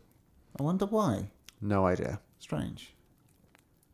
Now the Grimms also they wrote about the connections this story has with stories from across literature and across storytelling back in time. Like throughout the world, from India to the Middle East to like ancient mythology. Uh, of, of course, there's clear connections here with like medieval European chivalric romance stories and Arthurian legend. I don't think we have time. So I, No time. I'm going to relegate that to our Grim Fables podcast at some point. What's that? Well, that's our uh, patron only uh, podcast for fans of Grim Reading. Ah, well explained. Thank you. But don't worry, because what we're going to do is instead go as far back in time as we possibly can. We're going to go, we're going to skip through all the other connections throughout history and literature that this story has and go right back The Big Bang? to the Big Bang, to its earliest recorded relative, which is a very, very ancient story indeed. There is a very clear relationship between the two brothers and an ancient Egyptian story Ooh. called The Tale of the Two Brothers. Similar title. I mean, it's, it's hidden in plain sight. So I'm going to quick, very, very quickly sum it up for you. Okay. Are you Right. ready? Uh, I think so. You ready to go to ancient Egypt? Uh, yeah, okay, I'm ready. The Tale of the Two Brothers. Okay, pay attention, right? Because I'm gonna I'm gonna race through this. Okay. There are two brothers. Yep. One called Anubis. One called Bata. Yep. Older brother Anubis is married. Hmm. One day, his wife propositioned Bata, Oh, his dear. brother. Bata refused and said, "You should be ashamed of yourself." Hmm. She was really angry, so she made herself look all beaten up and told her husband Anubis that Bata had tried to force himself on her. Oh no. Anubis then swears that he's going to kill his brother. He hides behind the stable door, waiting for Bata to drive his flock home. But as Bata enters the stables, the lead cow at the front warns him and says, Your brother's going to kill you. so Bata flees, and Anubis is uh, chasing him down. Bata prays to Ra, the sun god, to help, to intervene, and suddenly a mighty river erupts between the two of them, cutting them off from each other. Oh, wow. Then they sort of shout talk across the river. What? Can't hear you. He tells them, "What you know, you tried it on with my wife." Batter, to prove his innocence to his brother, slices off his own um, bits down below. Genitalia. That's the one. Thank you. Yeah. And then he just throws that. That's not Mess actually into the proof of river. anything, is it? no, not really. if anything, it it looks like you got a guilty conscience. Yeah, exactly. Removing evidence. So he's got rid of that, chucked it in the river, Yeah. Dismembered in the truest sense of the word. and tells him what happened. Yeah. and then he and they everybody calms down and then he's and this is- we're- Will everyone just calm down? You've just cut your own. i was upset about the cheating but this is something else anyway so battis says look brother anubis i'm going to go to the valley of the cedar woods and i'm going to put my heart in a tree and if i die go cut the tree down and you'll be able to find me and make me alive and he tells him like how to do that and he says you'll know i'm dead brother because you'll get a frothy beer So anyway, Bata goes off. Anubis goes home and kills his wife. What? Then lots of mad stuff happens. Uh, don't have enough time though. But basically, Bata gets married to someone, and then his wife cheats on him with the pharaoh of Egypt. Oh my goodness. and the wife and the pharaoh conspire against Bata, and they go and cut his tree down with his heart in it, which kills Bata. So Bata's like, "Ooh," God," and then he dies. How is what? Yeah, How he- is his heart in the tree and not in him? And he's alive. He put his heart in the tree. What? He just he put his heart in the tree. I don't understand. Really, just go with it, man. Okay. It's from a different time. The ancient They- Egypt. They did things differently then. It really did. They could live without the hurt. And um, yeah, Yeah. so back, back, back in the old place, back with Anubis. Yeah. One day he's he's at the pub. Oh, he yeah. gets a frothy beer. and um, he's like, I know what that means, and he goes off in search of Batter. He's like, I'll save you, brother. Yeah. After three years of searching, he finds the heart, which is just like tumbled off of the felled tree. Yeah. picks up the heart, puts it in a bowl of water, uh, does some massages it, does some stuff, and Batter is back. He's resurrected, Back. back from the dead. Oh, I don't understand. They're reunited, lovely jubbly. Yeah. Great. Batter then turns himself into a bull and haunts his ex-wife, sort of saying, "I know what you did," you know. Yeah. Yeah. Yeah. Now, eventually, uh, I, I'm really sort of racing through Oh, of this. course. Of course. Of course.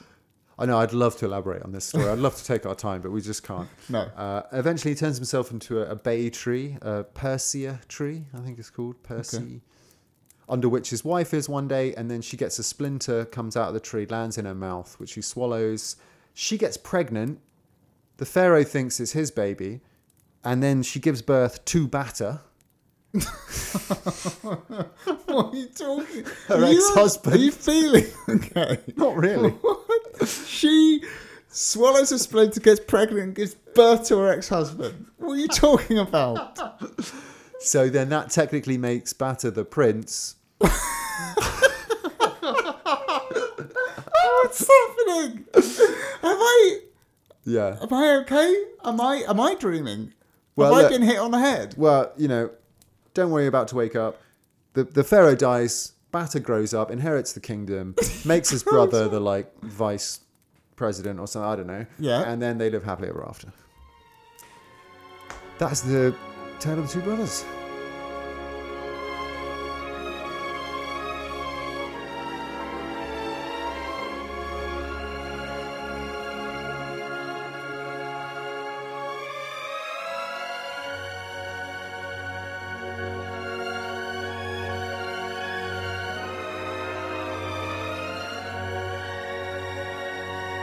I don't know what to say. My head Hmm. hurts. What, what what happened? What? Look, it's been a long evening. Don't I, I shouldn't have lumbered you with that right at the end. Basile looks boring compared to that. Oh wow! That's mental. Big words. We love Basile here on the podcast. Yeah. John Battista Basile, the uh, Neapolitan fairy tale collector. Yeah, I mean that that is quite something. That's another level. yeah. That's There's been a lot of fresh new stuff here tonight. there really has. I'd love to have taken that slower and gone through it in more detail. Yeah, But you can see the connection, right, to the two Right. brothers, totally. Yeah, not least in two brothers being separated and then having this sign to show their health, how it's going. yep. You've got that. Yeah. You've got the love tri- triangle element and Yeah. sort of um, wife swapping. um, there's. yeah. I, ju- I just I don't even know what Listen, to say. okay, right. I'll, I'll, you can zone out while I give you some more information and Okay, just digest it. you've broken my brain. So the tale of the two brothers, that story I just broke you with, that dates back to the reign of Seti II in uh, the 19th dynasty of Egypt. The British Museum has a papyrus with the story on it. Wow. So papyrus, it's the papery-like material that Egyptian writings are found on. And is it written in hieroglyphs? Yeah, Wow. Uh, it's called the Papyrus de Orbine, and it dates from on the, on the British Museum website. It says circa 1215 BC. Wow. That's a whole other level. I mean, that seems weirdly specific to me. it's not like a Yeah. Can you carbon date a bit of papyrus to that level of accuracy? well, apparently so 1215 BC they say, Wow. which makes it 3,200 years old. That's crazy old. That's That is crazy. that's way before any of these fairy tales we're reading. That's way before some of the Eastern tales we've read. That's way before even Aesop. That's like Yeah, that's ah, I think I think that's about 400 years before Homer, for example. wow. Yeah. It's just crazy. So, perhaps unsurprisingly, some people call it the oldest fairy tale in the world. Wow. And by that we mean written, Yeah. because there's the idea that these fairy tales are, go even further back. They're always there, but every now and then you find a written document of Sure. it, if that makes sense. Yeah, yeah, yeah. Now, we actually we had another ancient Egyptian fairy tale at some point, The Doomed Prince. Don't remember that. Okay, no worries, don't worry. The Doomed Prince, it has uh, similarities to Sleeping Beauty, as well as Rapunzel and many other stories, actually. Okay. I mentioned it in our Sleeping Beauty episode. And then I told you the full story in our uh, Patreon podcast, episode 11. Okay. So, so it's quite a while back. That was now. a while ago, yeah. They're both from quite similar times, but uh, what I read is The Doomed Prince is from the 18th dynasty, and The Tale of the Two Brothers is from the 19th dynasty. Uh, So I think that would make The Doomed Prince older. sure. but not by much. Now, the Doomed Prince, I, I don't know if this will ring any bells. It was uh, a papyrus that was found in Alexandria, and it was then partially destroyed in an explosion in a warehouse where it was being housed. So we don't have the ending of the story because it was burnt. No. Does that not ring any bells? Yeah, vaguely. It was pretty good. You should go have a listen to that. wow. Episode 11, Grim Fables. But we have the ending of The Tale of the Two Brothers, fortunately. I'm glad we do because that was mental. That was absolutely mental. But I, I do, it, you know, it's incredible to me that given how fairy tale like both of those were, I know you don't remember the Doom Prince, but it was a similar deal. It's incredible. I, I was surprised that I couldn't find out more about them. Because, you know, as we've discovered, there are other ways to trace uh, origins of stories through like complex modeling and whatnot. But in terms of the written word, this is as far back as it goes for fairy tales, these Yeah. ancient Egyptian stories Wow. but I couldn't find much about them at all. You would think that s- stories like that would be more famous.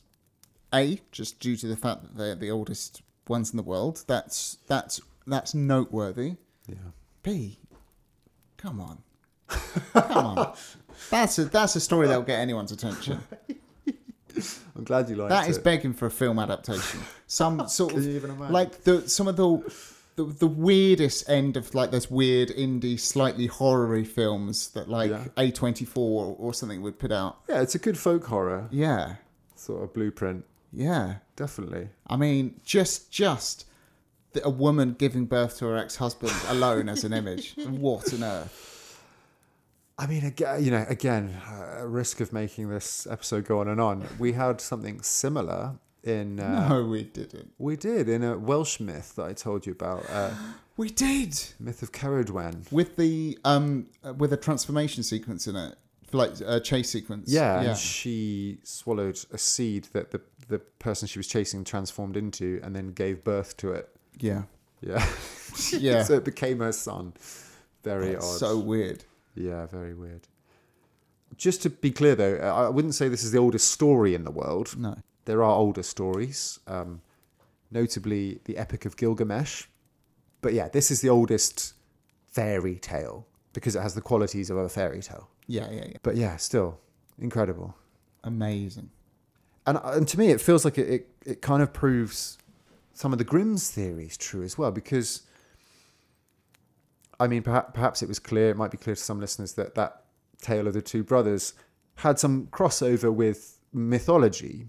Like one of the brothers was called Anubis, who's a, a, a god, an Egyptian god. Same with Batas, another Egyptian god. And that perhaps shows that you kind of extricate from myth these stories that kind of slowly become separated from myth Yeah. and um, secularized. And then you have these sort of different narratives sort of circulating throughout different populations, throughout world society for thousands of years. And I can't think of any better proof of that than these old papyri, Yeah. papyri, papyruses, Papyr- papyruses. papyruses.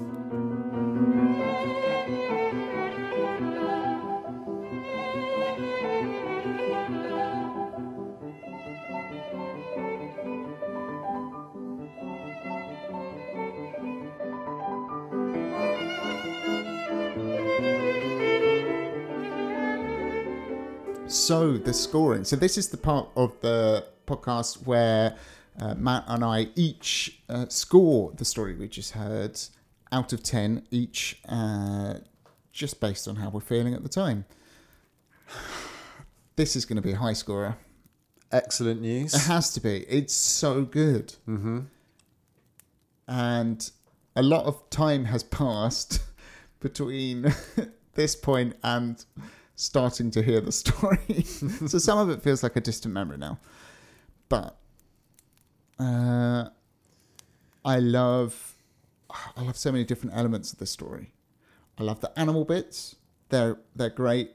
And like the way that they're sort of loyal to each other, but also like the, the characters are also richly drawn. It feels like weirdly for a fairy tale.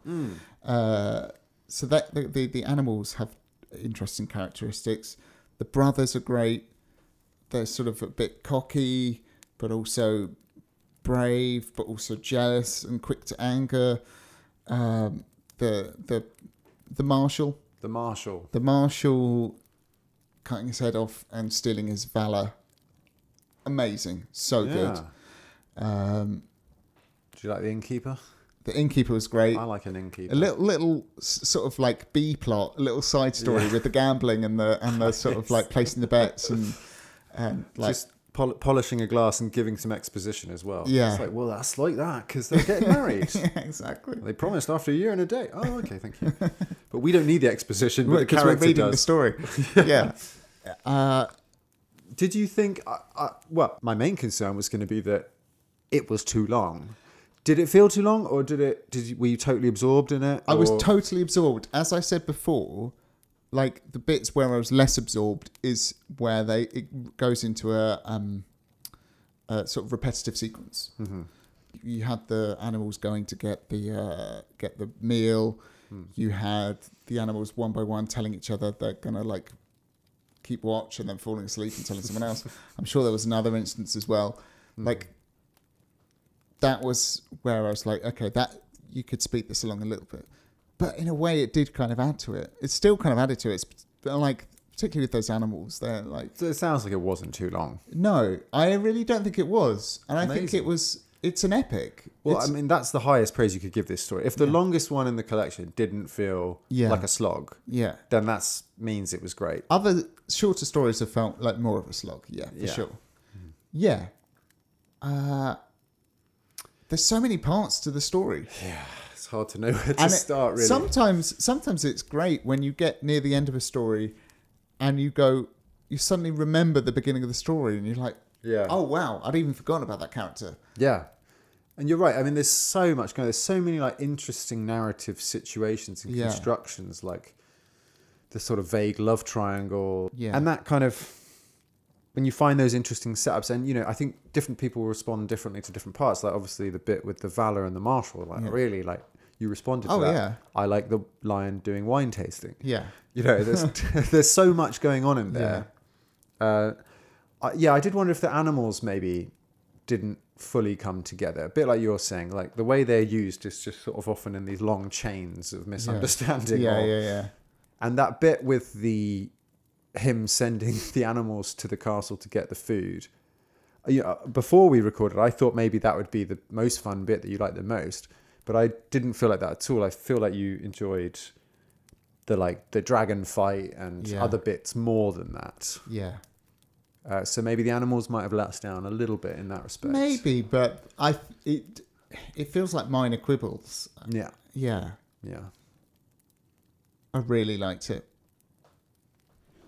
I think we can't go on about this forever. No. it's been a long episode. I'm gonna have to give you my score and Sure. Well, I was just going to say I could let you know what you gave the gold children, okay. but you don't remember the gold children, I so that's don't. probably not going to help at all. But also, I feel like this is, even though I don't remember it, I feel confident in saying this is way better than the Gold Children. yeah, you gave the gold children five point five. This is way better. Than All right, let's way hear it. better. Not Let's even hear it. close. I'm gonna give this a nine. Hey, It's gotta be. It's gotta be a nine. fantastic news. Yeah. You happy with that? I'm very happy. That, with that. that's not a left field score, right? That that you you you obviously we're going to come on to your score. You can, might score it slightly differently, but Yeah. that's not that's not way out, is it? I haven't given a s- a f- a four a f- s- like a story that's a four a nine, have I? It's not a Frederick and Catherine No, situation. Don't worry. basically, You're, yeah. you're safe. No, that sounds good to me. That sounds right. I think this one really came down to how it went down on the night, as it often does. Because I thought this this could be a disaster potentially. If Yeah. it doesn't go down well, then we're in for a bit of an unpleasant evening. You're just gonna have to sit through Yeah. this painful. Because once you situation. started, you got to finish the story. but I could see you were totally into it totally. and that just helped the story feel more alive and it i feel like it worked really really well so yeah, Yeah. i mean you, you've said it all really I, so i gave the gold children a six half a point more than you we and we said at the time about the gold children when we gave those middling scores we said maybe it lacked spark Right. I think this has got spark in droves. It's like an odyssey. Yeah, that, I mean that's the only thing I'd say is it, it, it is long. It's really long, and a fairy tale in my mind should be, or you know, Grimm's fairy tale should be a bit shorter, a bit sparky, and Yeah. quicker. But I really enjoyed it. I think uh, on the history of it, with the fairy tales, often we can only trace it as far back as Basile or Straparola, these early Italian uh, collections in Europe. Yeah. And then perhaps there's like a thematic link to an ancient Greek or Viking myth. Yeah. But here, we get to go all the way back to ancient Egypt, over 3,000 years, to perhaps the very first fairy tale ever recorded, or one of, Yeah. or, or you know, something that resembles a fairy tale. And I, I just find that absolutely mind blowing. I think that adds to it even more because it's just extraordinary, really. And just to say as well, for more on that, if you want to hear more about the tale of the two brothers, I'd point you to the fantastic History of Egypt podcast. They did an episode just on the tale of the two brothers. Oh wow. We'll put a link in the description. I'm gonna listen to that. It was great. That sounds good. So, oh, I don't know. I'm trying to think. Mm. I I want to give it a high score. I don't think I'm going to go 9 Mm-hmm. I was thinking about an eight or an eight point five. I think I'm thinking. Am I going to regret if I go eight? I I'm just worried. I'm as ever. I'm worried that when I listen back, it won't be as good. Um, so you know what? I digress massively. I'm I'm stalling for time. are. I'm going to give it an eight point five. Hey, look at that. So that is a 17.5 out of 20 Wow. for the two brothers. Thoroughly deserved. Fantastic. Yeah, it news. really is well deserved. It's been a long one, Matt. What an evening. I mean, the fire's died down over It, here. it has. It's getting a little bit chilly. My back's getting a little bit achy. All right. I think it's time. I can take a hint. Yeah. Well, what a fantastic uh, evening we've had. It's uh, it's looking like Adam. This will be our last Brothers Grimm story of the year. A good one to end on, I think. Definitely. Next episode will be an interview that we did with the author and travel writer Nick Jubber about his book The Fairy Teller. Which you've mentioned on the podcast before. And then that will be followed by our annual Christmas party episode. Looking forward to that. I can't believe we're at that time of year already. I know. I know. Well, I'll, uh, I'll s- I guess I'll see you for our Christmas party, Adam. I look forward to it. We'll have uh, a nice spread out on the table by the fire. As ever, uh, a nice Christmas story at the ready. make sure that you stock up on some new logs when I'm back next. Oh, don't As you well. worry. Don't you worry. All right. Well, I'll see you then. Can't wait. Go get warm and uh, Keep it grim. keep it grim. Bye. Bye. If you'd like to support the podcast, please head over to patreon.com slash grimreading to find out how, and also see the range of benefits available as a thank you from us. You can of course email us at grimreadingpodcast at gmail.com. We're on Twitter at grimreadingpod, and we're also on Instagram and Facebook at grimreading. You can find us on Podbean, podbean.com slash grimreading, and we also have a website, grimreading.wordpress.com keep it grim.